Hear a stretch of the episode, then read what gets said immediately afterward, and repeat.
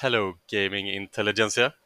Before we start today's podcast, here is a message from our sponsor. The iGaming NEXT podcast is made possible with the support from our sponsors at Pragmatic Solutions, leaders in intelligent platform technology. The Pragmatic Solutions player account management platform is an incredibly powerful technology stack for today's gaming business. Their modern modular platform provides all the core services to power your business, and their SaaS licensing model allows you to reduce cost and accelerate your strategic goals. Enterprise technology with decades of operational know-how at scale built in. Upgrade your business to the Pragmatic Solutions P A M platform. Visit w w w dot pragmatic dot solutions to arrange a platform demo. And now, here is today's podcast. Future trends, deep insights, industry leaders. This is the iGaming NEXT podcast with your host, Pierre Lind. Today, the topic is uh, how to win in the year twenty thirty. We are going to try to predict the future. That is uh, uh, something that many have tried and failed. Others have succeeded. So let's see how we will do, because this will be recorded and published forever. So we, if we don't get this right, we will be punished uh, badly for this. But uh, before we start, uh, Tsachi, um, we know each other well, obviously, but uh, our audience, uh, who perhaps is not uh, so familiar with, uh, with yourself, do you want to start with just a brief introduction? Yes, thank you. So uh, I'm Tsachi. Um, I'm in the gaming industry for the last, uh, let's say, twelve years. Um, the first four years I've been uh, working for a, a Playtech company. Um, and in the last eight years, I joined Aspire Global. And uh, since then, I'm uh, the C E O of uh, the group. And uh, throughout time, we succeeded uh, taking the company also uh, to I P O in uh, Sweden. And we are based mainly in Malta, but not only, also in uh, Kiev and uh, Israel and uh, some other places also uh, soon to be uh, operated. Brilliant. It's uh, it's really nice to to have you with us uh, here, Tsachi. So to kick things off, um, the topic that we are discussing today, how to win in twenty thirty, I think it's um, uh, it's an interesting topic because the industry is kind of at crossroads at the moment. It's uh, it feels very much like uh, there's um, there's a lot of there's a lot of There's a lot of stigma, let's say, in the industry at the moment. Um, there's uh, there's uh, overregulation from certain markets. Um, uh, obviously, uh, uh, that uh, Martin discussed earlier, uh, Spain is now today going out to say that they are now banning kind of sport advertisements for uh, for for gaming um, operators. And uh, as we know, um, the U K, Sweden, Lithuania, uh, many many. Um, countries are, are putting harsher restrictions. So um, how would you say, first of all, before we get to twenty thirty and before uh, and, and how to how to win, so to say, how do we get through these challenges that feels very pressing right now? It's a good point, because sometimes it's very difficult to look for two thousand thirty before we understand what we have now or what will happen tomorrow, because usually in this industry, you don't care about four years from now. You want to gain profit now, revenues tomorrow. And uh, this is, in most companies, this is where the decision uh, is being made, what will happen tomorrow. And also it's uh, connected to the very good conversation that you had last week with uh, Robin, with uh, Gray Markets, um, because this is exactly the challenge that uh, you mentioned. Where to go in this path, if to go to the gray markets and to gain the revenues and the profit tomorrow, um, or to go into other places that we can discuss now and prepare ourselves for two thousand thirty. Um, but in the beginning is just to understand as a company where you want to be in two thousand thirty, because now there are a lot of challenges. All the time we will have challenges, really all the time. The question is how to base your decisions, if uh, on the challenges now to solve them, or what will be the challenges in ten years from now, and to solve it already. Yeah, and the the previous panel had a had a good point on this uh, when uh, when we talked about the kind of regulated market and things. They say uh, that uh, you have to be financially strong as an organization to to operate in uh, the white markets and in the in the regulated markets to be able to have this mindset. Um, do you agree as well, kind of, that um, the gray markets are for the kind of the smaller operators who are thinking more short term, and uh, the the only way to operate Uh, in in white markets will be through consolidation, through uh, through kind of economic muscle, so to say? Yes, and, and it's only the beginning, because uh, in every market that it will be regulated, so in the first two or three years, we will see a hit on the companies that are operating, because uh, the regulator needs to learn a little bit, the operators, all the suppliers, so it's like a learning curve. But uh, again, the understanding that in two thousand thirty, you don't have any other way. The gray markets, doesn't matter how you will look at it, there are going to be less and less and less uh, unregulated markets. It's the natural flow of things.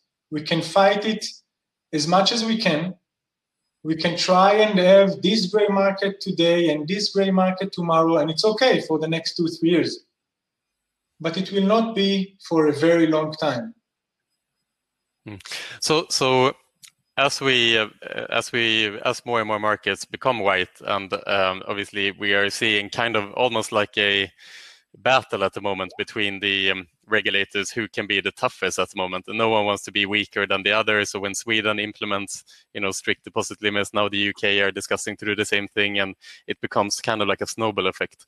So um, with this in mind, what uh, role do you think that the trade associations have in all of this? And do you think that um, they will be able to do meaningful lobbying towards the uh, regulators and politicians? It might, maybe it will be a meaningful lobbying, uh, you know, in the in the course of uh, of things in each and every regulation, but it's a very uh, temporary uh, thing, because again, it's it's uh, it's part of the curve that we will have in every market. So yes, we are a little bit uh, surprised or uh, shocked from what the Swedish regulated uh, market did, and uh, some changes in the U K market. Uh, but after, let's say, in three, three, four years from now, it will probably be stable. And uh, every new regulated market will have, again, those two, three years of adjustment. Uh, but if the state of mind mm. of a company will now be built towards those heavyweight taxed markets, or a lot of restrictions on uh, Uh, the operators and on players. So if we have this state of mind, that this is how it will look like in ten years from now, um, so there are a lot of things that can be done now in order to uh, get it through.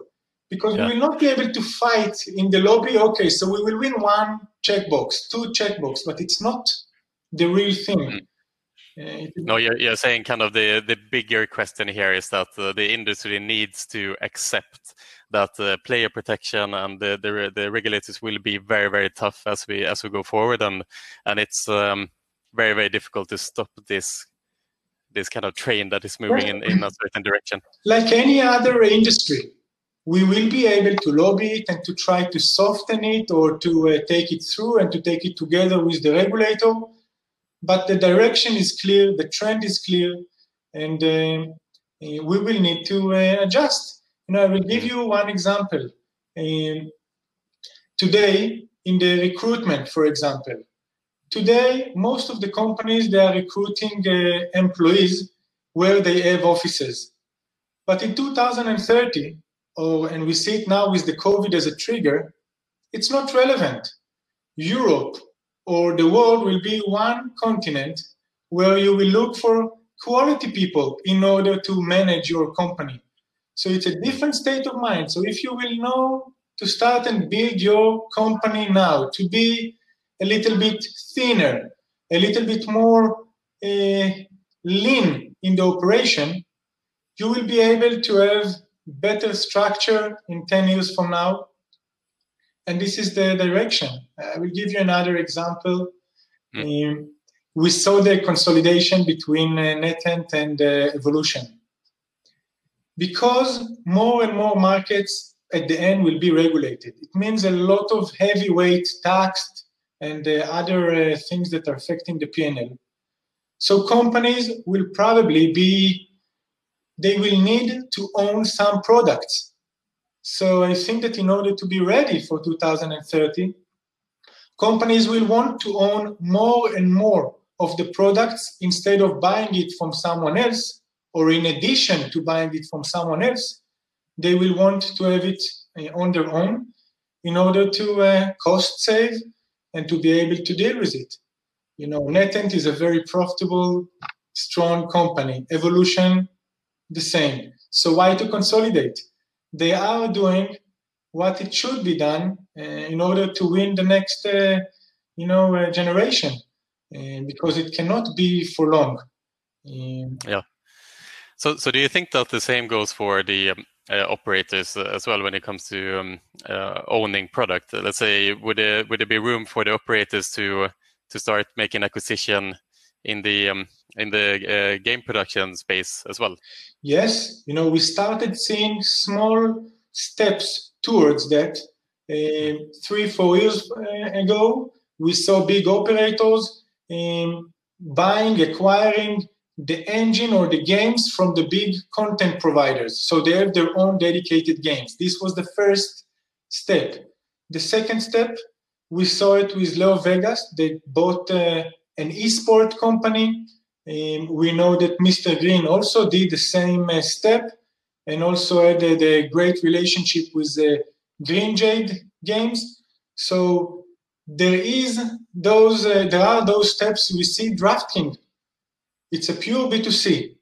Why to buy this uh, sport platform and to own it when they can just have it as a supplier? So it's the beginning, and you want to have more and more of it uh, in order to prepare to the um, to those challenges. That it's just the beginning of the challenges. We are in the regulated markets for the last three, four years, not more than that, maybe five. Uh, and again, I'm not against Gray. Don't get me wrong. It's good. It's very, very strong cash flow. But it's not something that if you want to win two thousand thirty, you cannot base your strategy on Gray Markets. I think so. Yeah, that's that's interesting. So if you are a mid-sized operator, um, and you you perhaps uh, you don't have the same economic muscles to, uh, as the uh, as the giants, do you see do you see any way to um, to persevere through through this period of uh, heavy regulation, or is uh, is consolidation the only way? It's not the only way, because those medium-level operators, they will probably be faster in being thinner. They will be faster with uh, adopting new technology that will allow them probably deal with some of those amendments and changes uh, in those markets in the future. They will probably do it faster than uh, big operators. And if they will gain some uh, advantage out of it, so then they can be part of the consolidation from the buying side. Uh, so it's not, uh, you know, for granted that all the small medium will be bought out. Uh, but they have their way to gain faster growth through uh, adjusting their business uh, faster. And it's a must. You know, technologists today, to enter a regulated market today is very heavy. You need to spend few months in order to certify your platform for any regulated market, and also to maintain it after. So if companies will go to a much better technology, we'll be able to do so in few years from now very uh, fast. Hmm. Interesting. Uh, we have two comments uh, here as well so far from uh, uh, from Katerina, who's saying um, maybe change maybe change the mindset a bit and embrace the regulations to one's advantage. Being a pioneer of change has its benefits. I think that's what you're echoing this a little bit as well. Exactly, because mm. we don't have any other way. We can close our eyes and say, no, no regulation, let's go to black, to um, gray, and then we are living in a chase. Where will be our next market? Because we know that there is uh, this watch of uh, you know a sandwich of two three years until this market, gray market, will become black. Now, do you want to operate in a black market? Depends who you are and what are the risks. So the the level, the, the amount of uh, gray markets for sure will decrease in ten, fifteen years time, for sure. Mm. And uh, it's exactly this. Yeah, and uh, I see uh, Carl Davis Barrett, uh, actually um, uh, one of our lovely speakers at iGaming NEXT twenty nineteen. It's nice to see you here, Carl. He's uh, echoing a similar uh, perspective as well, which is the, the winners will be the ones who can drive towards where the puck is going versus those chasing it. Okay, regulations will always be a force to adjust to, but it should not be defocused. Operators need to ensure that they are focusing on innovative and disruptive uh, differentiation, basically. Um, yeah, and um, so in all of this, uh, so uh, my own, you know, humble analysis of, of uh, what is happening at the moment is um, since about since about two years back, there's been a heavy focus on on uh, compliance. Um, affordability checks and and um, A M L and K Y C and things like this, and it feels to me that from operator side they have um, they have lost the the ability to innovate due to the heavy work that is required to stay compliant these days. Uh, what do you think, Tsachi, um, in terms of compliance tools and things like that? Do you think it is a key as well to to the future to be able to kind of automate a lot of these um, uh, checks, to be able to be more inno innovative again? Or how do you how do you see innovation? How can we spark innovation? This in is exactly this is exactly the point why what what uh, you are touching right now, because the compliance, all of a sudden most of the companies needed to recruit twenty, thirty, forty, fifty employees only to monitor compliance, all the documentation and everything, and this is only because of the requirements from regulation. But if we will understand that this is how it is, so if we will be able to create an automated tools, features, to spend time on that, so three years from now, two years from now, five years from now, once this will be automated, you can be very uh, efficient in the business, because you understand that every regulated market, this will be the direction. It will be, it's a fact. We cannot fight it, it's a fact. So we need to change our state of mind and understand, let's find the right time and focus, not to, you know, to, to have only compliance in our uh, day-to-day, but we need to, we need to have this attention if we don't want to be surprised and to chase after our revenues. Um, we, we need to plan it. We need to put it in our, you know, foresee future. Yes. And um, another point to this, uh, when, when it comes to kind of economic muscles and investing for the future, I think is the big dragon that we have around the corner, which is the uh, the U S uh, market that is on everyone's lips at the moment. It's been for years. And we've seen certain organizations, G I G be one of them, I would I would say, who has heavily invested in the U S market, um, but it hasn't been paying dividends uh, uh, yet, and uh, one could argue that that uh, has affected G I G as an organization negatively. Um, what would what would be your predictions on the U S market, and do you think that investing at this stage is the right way to go? And is this also one of the keys to success in twenty thirty? This market. Uh, for sure, two thousand thirty, the U S is a crucial uh, market already now. Uh, and uh, it's, a, it's a nice question, because when we went uh, public three years ago, um, and a lot of companies already started their uh, initial steps in the U S, so investors asked us, okay, so why aren't you going to the U S? And uh, we mentioned that the U S is so big and complex. It's a different market than the European market, that we don't want to change our focus from the European market right now, and we will join the second and third wave of the U S market, because in the first wave there is huge investment in companies. Some of them will succeed, most of them will not. A lot of investment. Payment back will be just in a few years' time. And of course, because it's the beginning, there will be a lot of uh, uh, disappointments in the U S market. So we want to join the U S market on the second or third wave when companies are looking for a new uh, uh, partner to engage in the U S market. So this was out of a strategy not to join in the first wave. Yeah, yeah, U S being a huge market, of course, and, and being able to break into the U S uh, is uh, incredibly expensive. I mean, uh, to, to get brand visibility and brand recognition, uh, you know, one Super Bowl ad is two million dollars. That's thirty seconds of our time, yeah. as, a, as an example. And we, as an industry, do you think we are there yet? I mean, the, the giants, kind of Flutter and these type of giants, do you think that they would... Um, want to be in that first wave and, and kind of create this this brand recognition through yeah. the U S when the market opens? I think that most of them started, we see G V C and we see Bet three sixty-five, but you see Bet three sixty-five is a great, great example. Bet three sixty-five are there and they are not in the top five or top ten operators in the U S market. And outside of the U S, it's clear to everyone that Bet three sixty-five is probably the biggest operator in the world. So you might think that they will be the biggest, but they're not.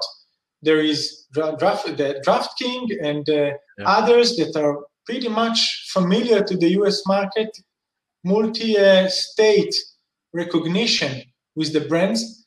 And the newcomers from Europe, nobody in the U S know them, and especially not in all the states. So even if they will succeed in one state, it's another... Uh, challenge and investment in another state, in another state. Once you have DraftKings, they are being familiar with the same brand all over. So it's, mm. it's much more difficult for the big operators also to uh, grab the first five uh, positions. This is, this is a good point, I think. And, and um, I think, would, would you agree with uh, that DraftKings ha are in the pole position at the moment to succeed in the U S market? They obviously made a great decision with S B Tech preparing the uh, proper sportsbook and so forth. Uh, would you say that they are the, in the front runner right now? Yes, mainly because they already have, before the regulation, they already have a database of around one hundred or one hundred fifty million players playing their games regardless of the regulation. So once you are moving into the regulation, you are just switching it on, and you are there. You are already from day one grabbing fifty percent of uh, the market. So it's a different ball game to win DraftKings uh, in the U S. Yeah, they, they, they have an incredible position uh, at the moment, of course, and they, they are well, well aware of that, obviously.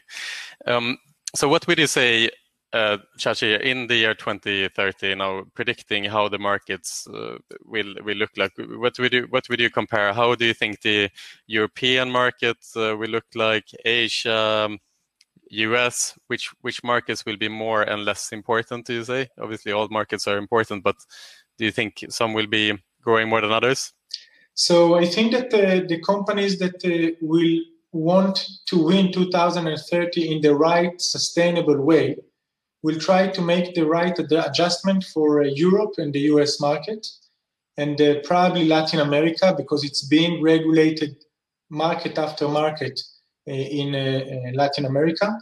And I think that those companies that today will decide that uh, the regulated uh, markets are not for them will invest today in the Asian market, if it's India, if it's uh, Japan, or the African markets, which today is not in the top of mind of uh, companies.